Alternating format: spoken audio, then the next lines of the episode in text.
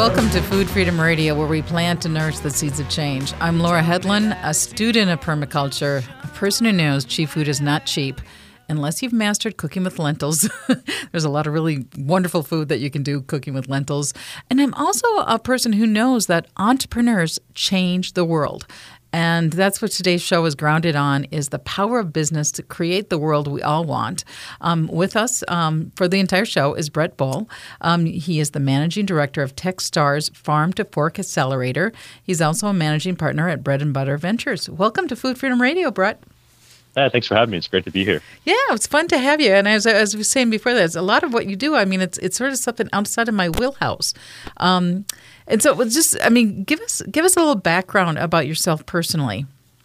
Yeah, no worries. I think it's um, sometimes some of the things we do is outside of my own wheelhouse. To be honest with you, um, uh, uh, but I kind of learn as I go. Um, I was a I was an entrepreneur for a long time actually. So um, my background is largely rooted in building companies and trying to start something from nothing, um, and um, did that for many many years and had a little bit of success and uh, had a few failures and ran a few companies into the wall um, as well. Uh, but I've done it um, both, you know, what's referred to as bootstrapping it, just using some, uh, you know, the, the, revenue or the, the money I'm generating from the company and slowly building a company. I've also raised capital um, from investors before and built a company um, using outside money and, uh, and taken both all the way to the point where we've sold those companies. And more recently, um, I've moved on to the investing side of the world. So took off my entrepreneur hat, although I still consider myself an entrepreneur, um, and have moved into the investing side of the world where um, you know I'm deploying capital and then supporting the entrepreneurs that we invest in to try and help them build big, big businesses and create change. And I loved what you said at the beginning.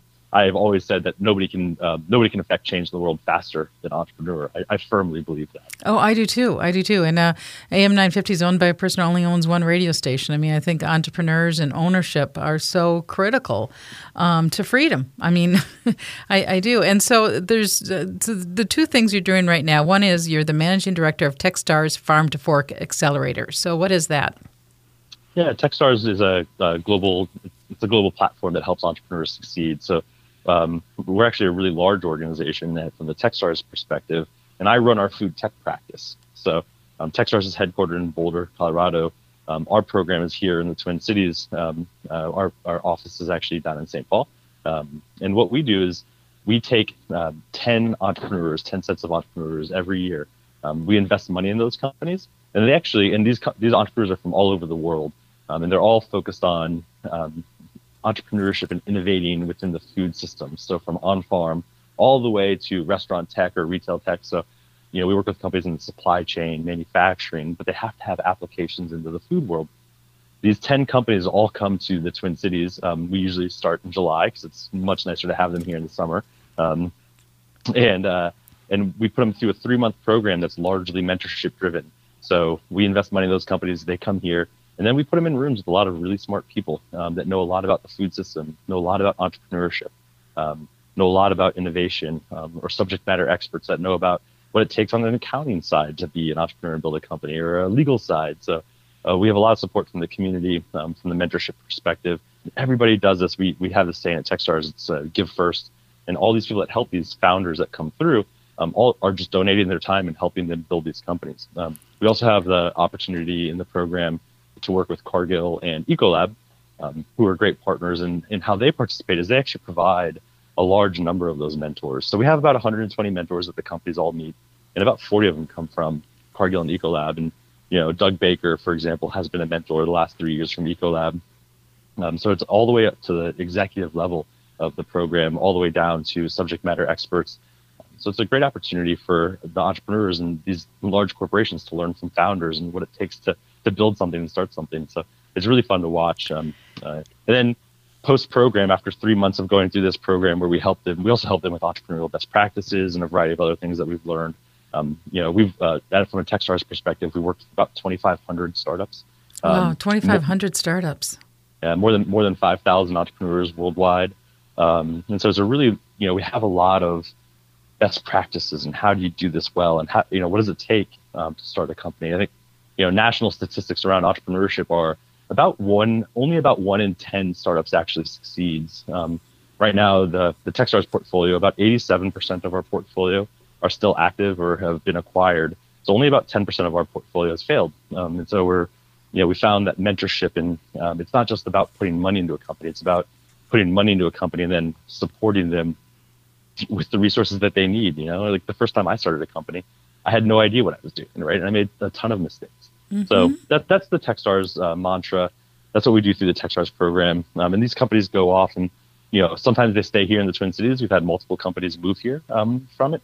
But, um, you know, our class in 2020, we had 10 companies um, come through and five of them were international. We had a company from Hong Kong, we had one from India, we had one from uh, Canada, um, and so literally from all over the world to, to do this program here in the Twin Cities.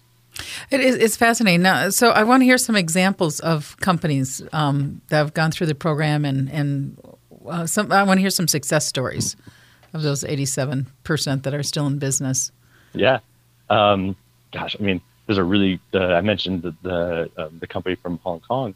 They have some really interesting technology that allows you to um, basically process uh, proteins. They're starting with you know, pork um, is, is their go to pork and beef for their go to markets, and it allows you to process these in such a way where it can be held shelf uh, held shelf stable without um, without being cooled for up to two years. Oh, and so wow. when you think about um, when you think about the impact that that has um, in the, the, sustainability of the food system, where you reduce spoilage, um, you reduce loss, um, it's a, it has the potential to make a tremendous amount of impact. And you know, this company's gotten. Uh, go ahead.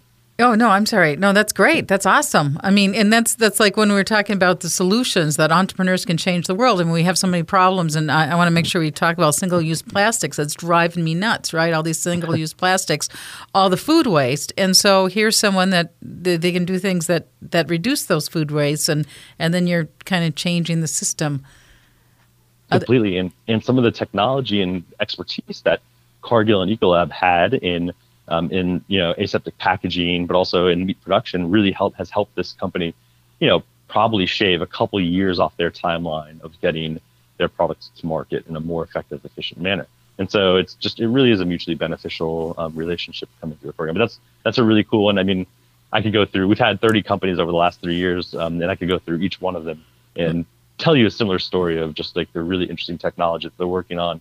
And some are going to succeed, and some some won't.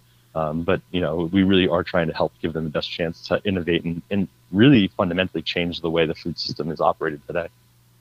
And so you're also the managing partner of Bread and Butter Ventures. So tell us where that name comes from, Bread and Butter. Yeah, um, two two places. Um, the first is it is uh, one of the nicknames, not the probably the most famous nickname of uh, Minnesota, um, but uh, apparently the bread and butter state was coined about 100 years ago. And so it's a it's a General Mills to, and Land O'Lakes, the bread and butter state. It's a nod to it's a nod to Minnesota's history. Um, but then it's also um, involves the types of companies that we invest in. So through Bread and Butter Ventures, um, which is a it's a more traditional venture capital firm where we deploy, you know, we're we're investing in early stage startups, investing money in early stage startups. Um, uh, we invest in what we consider the bread and butter backbone of the U.S. economy, which is food technology, the food system, uh, we also invest in health, the health system, and, and then in enterprise uh, SaaS, which is enterprise software. All three things that we think you need to um, to have a successful um, economy. You need to have those three things working quite well. And um, Minnesota is uniquely positioned because of our large enterprise presence, um, specifically in health and uh, in food, to, to support companies that we invest in through our fund. And I've heard this phrase that the, the ecosystem is so important to um, creating uh, vital areas for entrepreneurs. What does that mean when people refer to needing an ecosystem to create entrepreneurs? Yeah, I mean, it can mean a, a variety of different things. Um, but it's, it's, I mean, for anybody out there that's ever tried to start their own company, it's really hard. Um, it is daunting. Most people, oftentimes, people don't even, they have an idea, they don't even know where to get started. Um, and so at the basis of having an ecosystem, it's, you know, having people that you can find that have done it before and say, hey, how did you do that? People that are, um, that might have had some success or failure trying to start a company, um, having a willingness and openness to talk about, you know, their experiences, both good and bad, that future entrepreneurs can learn from. So that's, you know, that's a part of it is just having those trailblazers in front of you and having people around you that you can go reach out and reach out to and talk to um, to hopefully prevent some of the bad mistakes they've made and do some of the good things that they've done. But then, yeah. it, you know, it gets even broader than that, right? It's um, uh, it's things like when uh, entrepreneur starts a company, it, it takes seven, eight years to build it to the point where it's really work can be worth a lot, and um, it's going to take capital to do that. So it's having um, ecosystem where there's availability of capital to those founders to get it started, to help it grow throughout the pro- throughout their different life stages, um, and so having the capital available. And then there's uh, another piece which can be which can encompass the, the potential customers of that company, right? And so um, here in the Twin Cities, one of the things that we're blessed with is having all of those enterprises, and so you know they mm-hmm. they they could be potential customers um, for the startups. And I know uh, years ago I heard a presentation from Gary Cunningham on, on the importance of um, entrepreneurs in uh, in under uh, in, in BIPOC businesses and really encouraging that ecosystem. And that is one of the entrepreneurs is um, increasing entrepreneurs uh, within contributors of color is one of the fastest ways to bridge our equity gaps that we have here in the Twin Cities. Yeah, and you can you know it's a great way to build and grow um, well is by starting your own thing. The unfortunate part with um, you know diverse founders, whether it's from the BIPOC community, whether it's from uh, whether it's female founders, is when you look at the national percentages of capital that goes to those um, those types of founders or entrepreneurs, it is you know very underwhelming relative to you know um, what goes to white males, people that look like me. Um, right, right. And, and so, so, we're going to take a break and we're going to be right back and we're going to talk about how do we support an ecosystem, um, an entrepreneurial ecosystem that works for all people and that builds the world that we want, which is clean water and vital soils and um, sun. I want sun right now. But um, you're listening to Food Freedom Radio on AM 950, the progressive voice of Minnesota.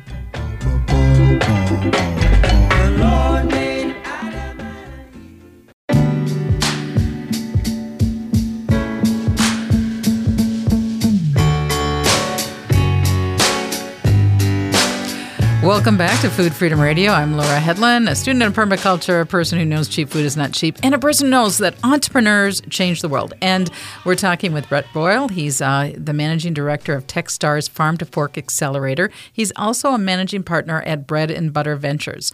So, Brett, let's now talk about some of the businesses that um, uh, at Bread and Bread, Bread and that shouldn't be hard to say bread and butter.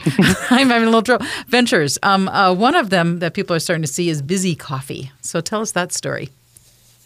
Yeah um, you know Bizzy Coffee it's uh, a locally manufactured company here uh, in the twin cities.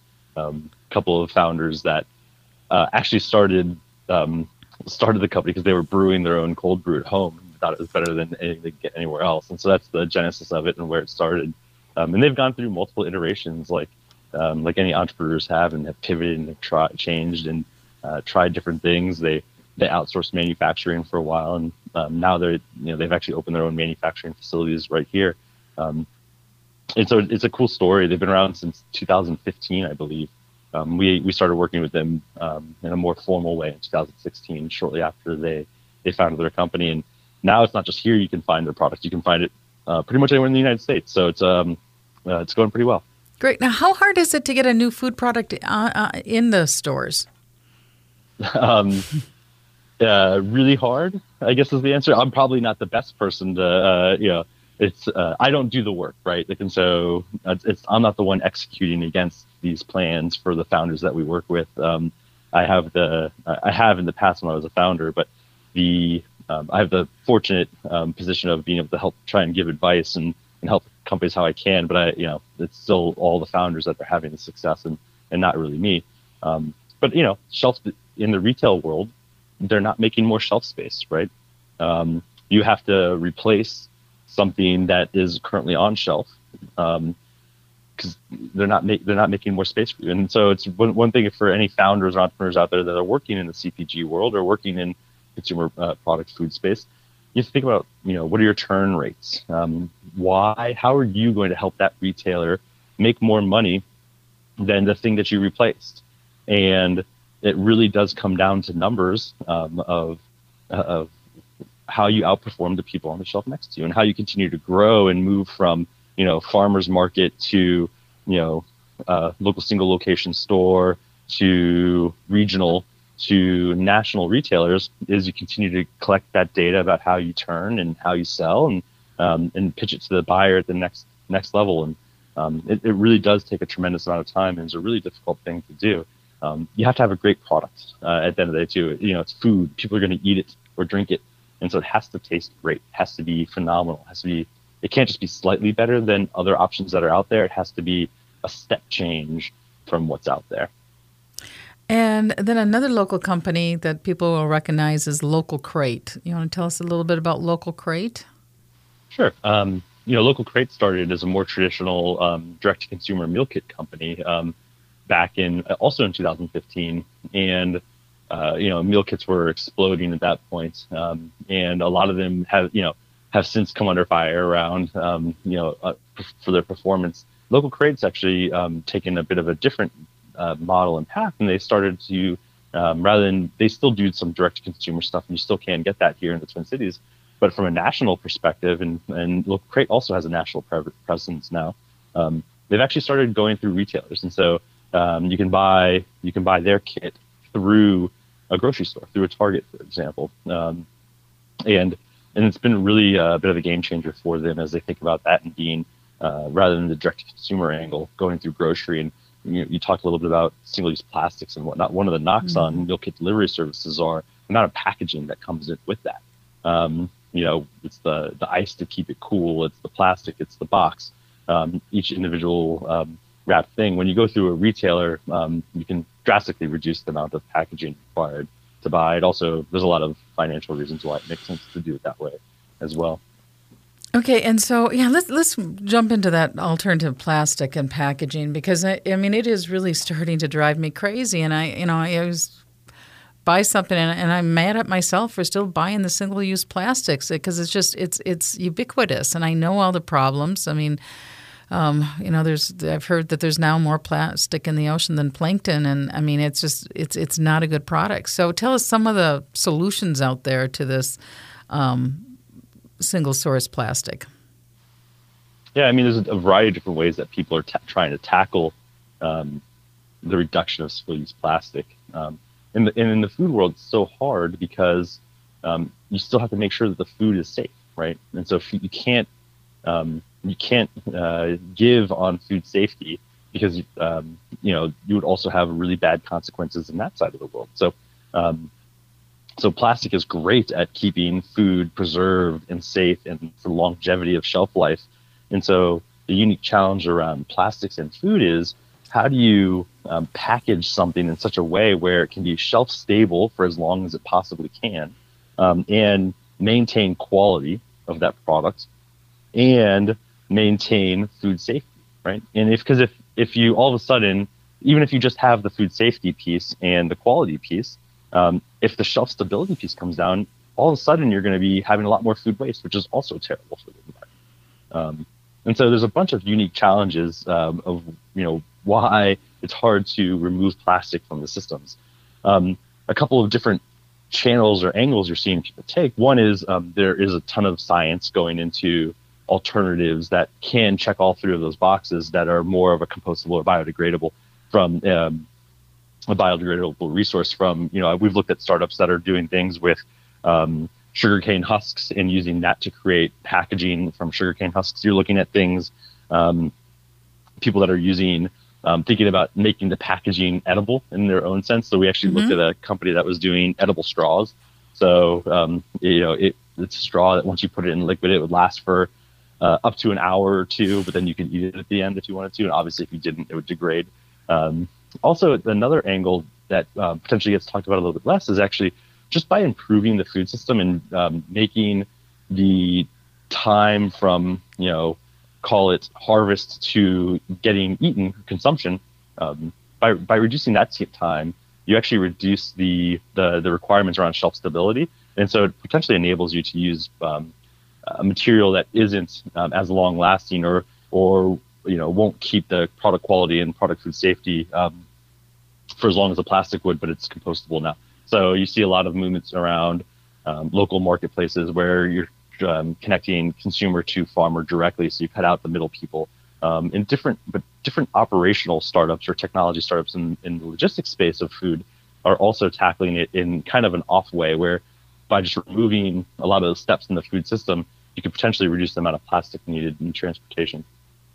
So we're talking about how entrepreneurs can um, can help um, change the world. We keep using that expression, "change the world," um, but what what does that mean? How, why why is it that uh, what are we what are we striving for?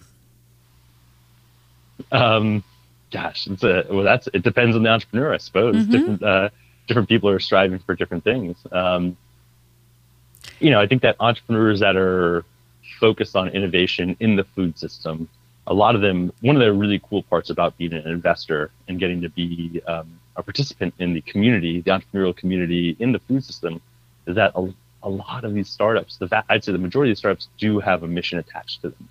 Um, yeah, and that's know, I mean that that is the fun thing that I think is happening in the business world. We really are trying to attach our business our, our, our business to our purpose, and I think it's about not just being efficient but also being effective. So we're going to take another break, and we'll be right back. We're talking with Brett Brohl with uh, uh, TechStars Farm to Fork Accelerator and uh, the managing partner at Bread and Butter Ventures.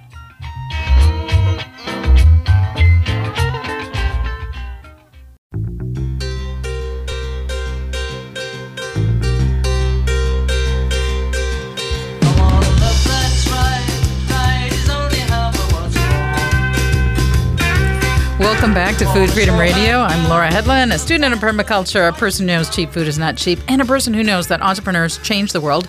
Um, and I, I, how, where do, what world do we want? And I, I had a fun conversation this last week with um, Dr. Paul Campbell, and we talked. He talked about um, our society. It's been kind of we have these ideas of efficiency, and he was talking about Taylor back at the turn of the century, and how you know we wanted an efficient work work workplaces and how our business community is kind of deeply rooted in that, that, that concept of efficiency. But what about effectiveness? And what would an effective business community look like? And and I think we're coming to a point that we have a real shared understanding that an effective business community would figure out how to eat in a way that honors topsoil.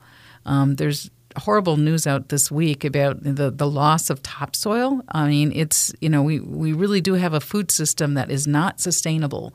And so how do we increase that topsoil? How do we how do we improve water? Um, and yet, and then, and then, how do we even help each other start these businesses? Um, and our last week we were talking about the power of shopping local and the power of of the local communities to create more jobs but to actually go out there and start a business is a lot of hard work. and so, with us right now is Brett Brohl, and he um, he is the managing partner of Bread and Butter Ventures. He's also the managing director of TechStars Farm to Fork program. So, do you agree with what I said there, Brett, about how do we create an effective food system? Um, I mean, I think we need to create a more effective food system than what we currently have. Um, uh, I think how to do it is I don't think there's any one answer of how to do it. Um, I think it's a really, really difficult challenge.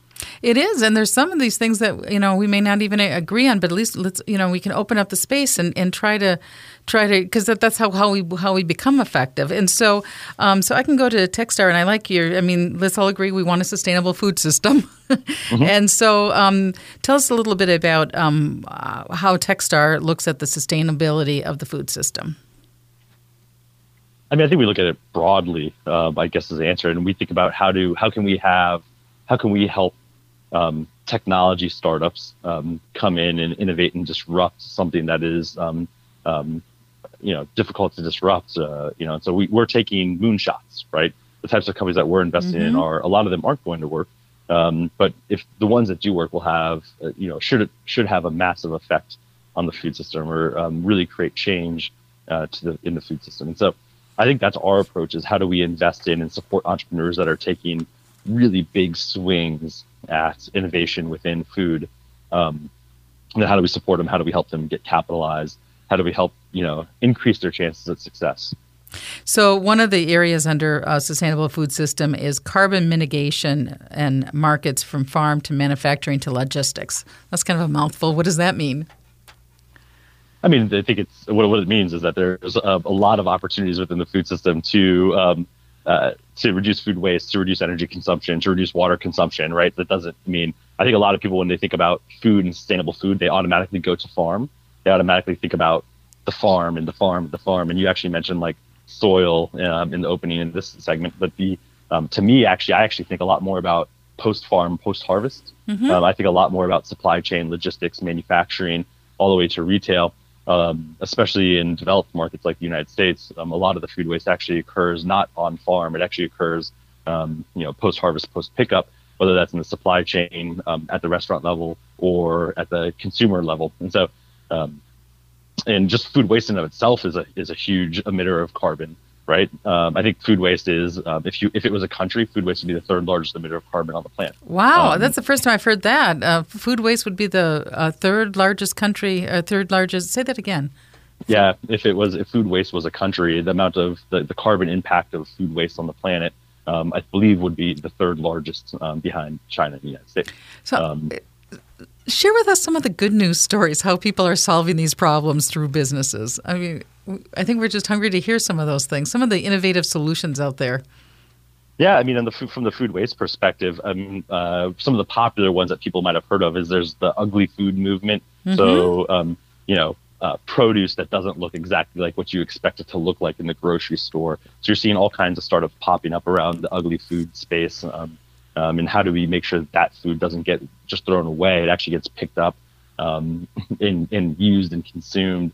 Um, we have um, we've we worked with a startup that went through our program in 2019 called Food um, with a PH, and they're using computer vision um, to understand what types of food are getting thrown out at um, you know a grocery store level, so hot bars at grocery stores or um, in other food service arenas or restaurants um, back of house. So it's not at a consumer's home, but you know if you're throwing out a tr- whole tray of broccoli um, at the end of the day, every day, it actually captures and, cal- and takes that data and it can feed that data back to the producer, the person that's actually doing it. And it's mutually beneficial for everyone, right? Because if they're throwing out less food, they're making more money um, at the end of the day. But it's also good for the environment that reduce can reduce food waste. So that's a, another example of just something innovative um, in, in the food in the reduction of food waste space and I guess the third bucket that we've worked with and that you see out there is upcycling. It's an upcycling movement. So yeah, we had Sue Marshall on with the upcycle. So they've been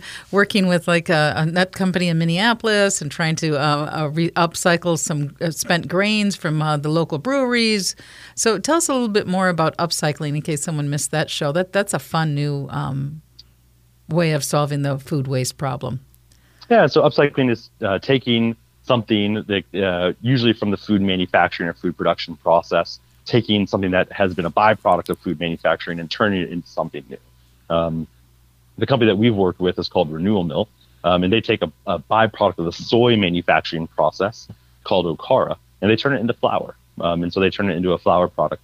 Um, and so they're taking a, something that has historically had to been thrown out um, or composted and turn it into a, a product that can be consumed. And um, there's also in many of these upcycling plays or startups, there's actually typically additional health benefits to that as well, right? So in this case, there's um, there's more healthy ingredients in okara flour than there is in a, a traditional flour, and so um, that's the the general gist of the upcycling movement. And you do you see it a lot. There's a lot of actually um, the, you mentioned brewery grains. That's a really popular space for startups right now. Is um, mm-hmm you know, partnering with breweries, taking the grain and turning it into something.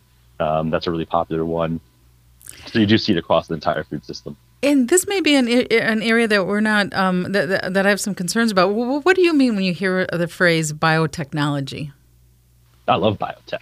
Okay. Um, um, so when I hear biotechnology, um, a lot of what I think is um, creating innovative new ways to allow the world to feed the ever growing population over the next 20, 30 years um, in a sustainable manner. I mean, you know, um, are you going to be able to convince the entire planet to stop eating protein? Probably not.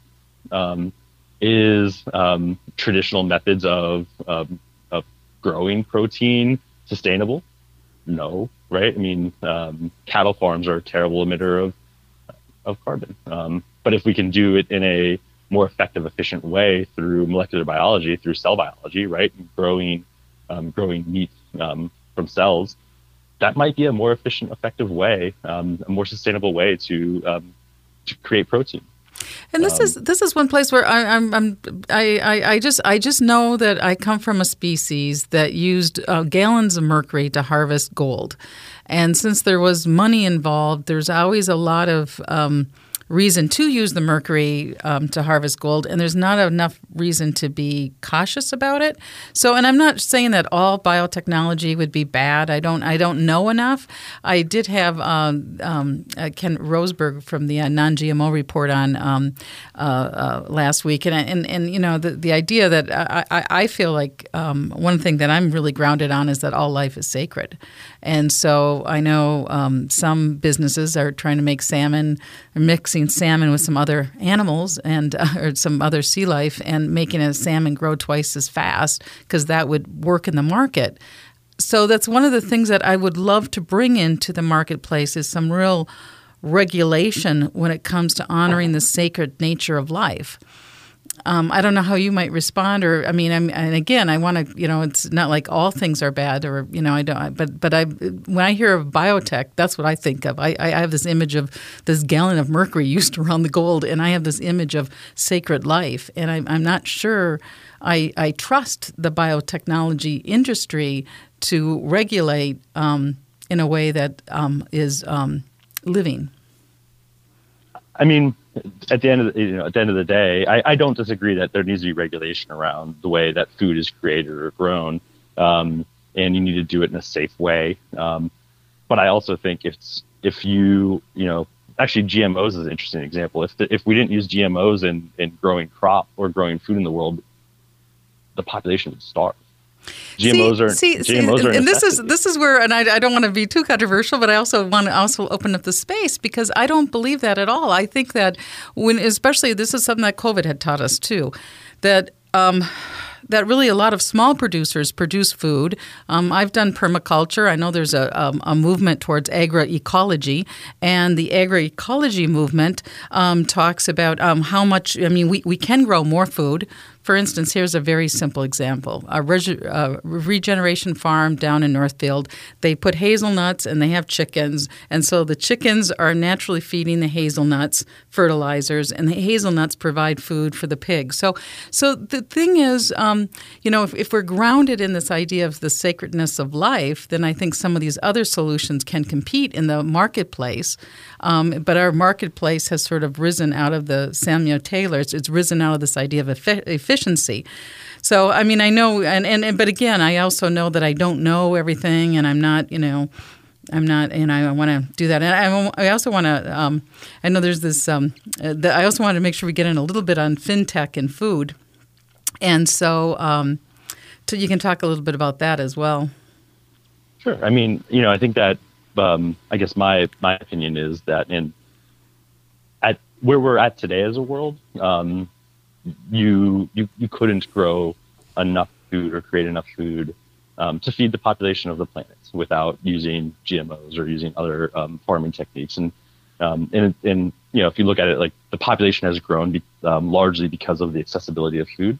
Um, and so as as you know different types of technology or um, were used to make the yields increase of a farm, of a grain farm, for example, as you know as wheat got taller and taller and taller and produced more and more and more per acre, people also produced more and more people um, because there was an abundance of food and there was the ability to feed it. And when food has been scarcer, um, less people have been produced, right? And so at the point we're at now um, on the planet, without, I mean, without having yields the way we have yields and without using uh, modern technology, you would have to go backwards in that path. Uh, see, see, here's the interesting thing: is Dr. Rattan Lal, who just won a World Food Prize, and uh, Dr. David Montgomery, um, who's also written a couple different books.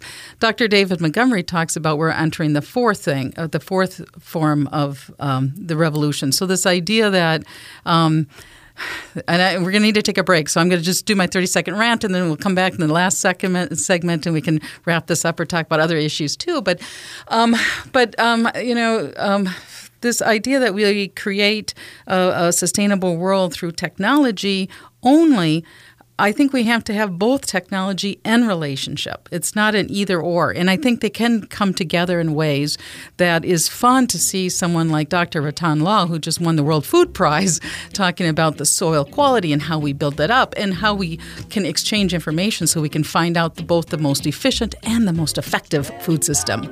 You're listening to Food Freedom Radio on AM 950. Let me tell you what I know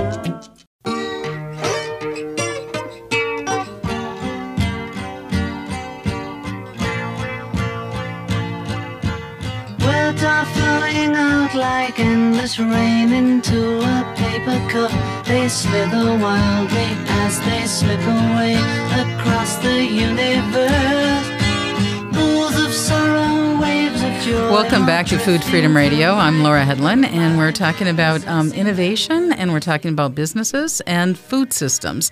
And with us right now is Brett Brohl. He is the managing director of Techstars Farm to Fork Accelerator. He's also a managing partner at Bread and Butter Ventures.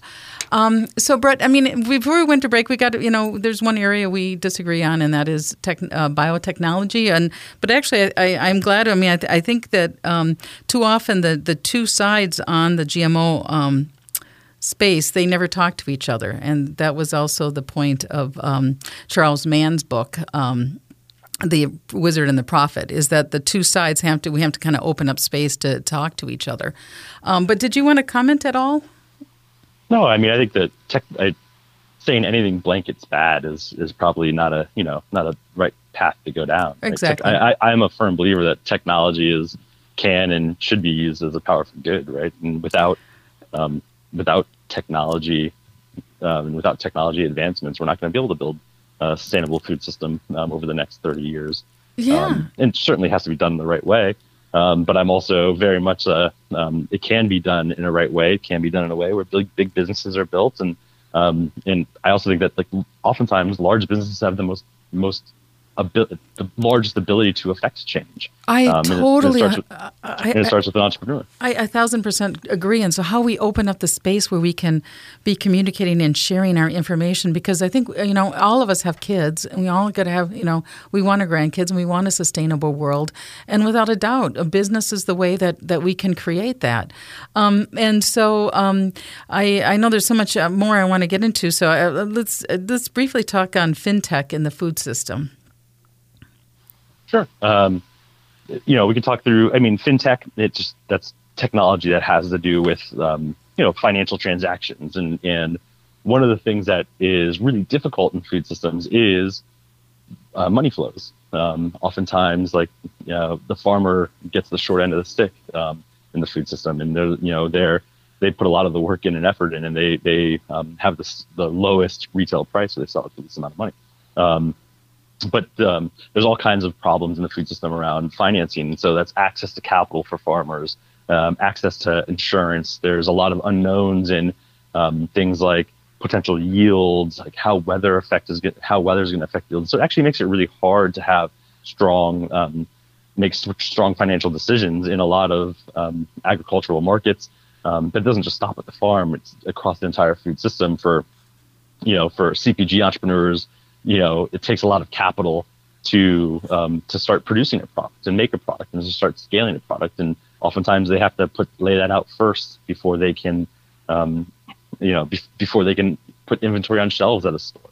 And so there's all kinds of disconnects in, in the financing of, of the food system um, right now. And there's some really cool startups and really cool technology coming into to play to fix that. Yeah, and I, um, I, I know I'm put a little pitch. The um, Open Food Network, um, they work with uh, Co-op Circuits and the Laura Center for Sustainable Food Systems and the Data Food Consortium. They're going to present a webinar on March 9th on who owns the data in our food system, and I find that really, really fascinating. Um, who owns the data? Because you know, again, it's this is Food Freedom Radio. How do we own our own data? Um, and and uh, and and so. And I know these issues are so complex. In some ways, I feel like it's it's hard to express them all. And um, but um, it, it, so uh, I don't know if you have any comments on um, I, uh, on that food data and how important that how how much um, how much economic activity goes around harvesting data.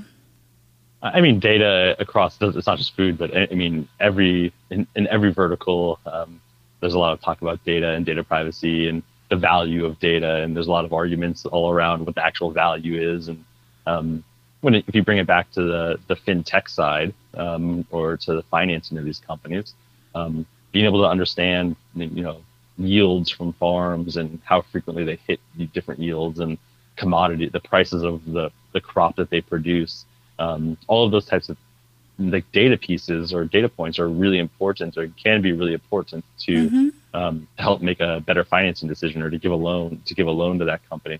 And so, um, and if if you know, in in that situation, that farmer is probably um, uh, well incented to provide that type of data because if they provide it, um, they might um, reduce the cost their cost of that loan, right? Their their interest rate, et cetera, et cetera. So, uh, I mean, Oh, I'm sorry. You know, I, I, one thing about recording with just over the phone. And I'm so used to used to doing it in person, so you don't get the body language to express things. But we're down to our last two minutes. I want to give you a chance to shout out and um, say whatever if, if people want to get more information or how they can find out more about you or anything else you may want to say.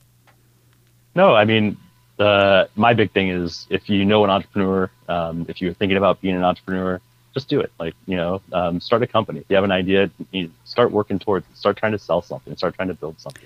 Um, well, um, if that's not if that's not your thing, um, you probably know an entrepreneur and do what you can to support that person. Help them out. Um, you know, uh, make an introduction for them. Give them some advice. Um, get involved in some way, shape, or form. We need more entrepreneurs, especially in Minnesota. We need we, more entrepreneurs. We do, and that's. I mean, I would love to. I would. There's so many ideas I have, but wouldn't, wouldn't it be great if anyone could just have a business so someone could create kits that people can have their own farmer markets kit be at the farmer market but they can have here's a kit everything you need to be at the farmers market and help people with their business. Or maybe there can be new technology that's about uh, digital freedom. And so yes you want to buy and sell but you also want to know where your information's at. This is where you can buy and sell and know where your information's at. Or there's somebody like me who doesn't want to um, experiment with biotechnology. Here's the food i can have that i know that i can trust and so, um, but I also want to give you a chance now to just reach out and say anything else you may want to say. No, I, I think that's it. I, I, always like to end with um, support support some entrepreneurs. Go go help them build big businesses. That's a uh, that's, why I do what I do. Um, and you know, like I said, no, nobody can change. Nobody can affect change in the world fast. An entrepreneur can. And, there's a lot of things that probably need fixing. So, uh, so help an entrepreneur build something great. Well, and that's it. And there, I mean, the bread and butter. This is, um, I, it's, it is Minnesota is the land of General Mills and Land O'Lakes, and we do bread and butter that creates jobs and uh, local economies. It, it, it helps in so many ways to build out that community, um, and and to hear about all the innovation and the innovation that we're going to need because we, you know, we, the, between the climate change and and the problems of feeding um, a, a growing world of seven billion people. I mean, we need to have innovation. So I thank you so much, Brett Brohl, with uh, Techstars.com, uh, Techstars Farm to Fork Accelerator, and also the managing partner of Bread and Butter Ventures. Um, and thank you for listening to Food Freedom Radio on AM 950, the progressive voice of Minnesota.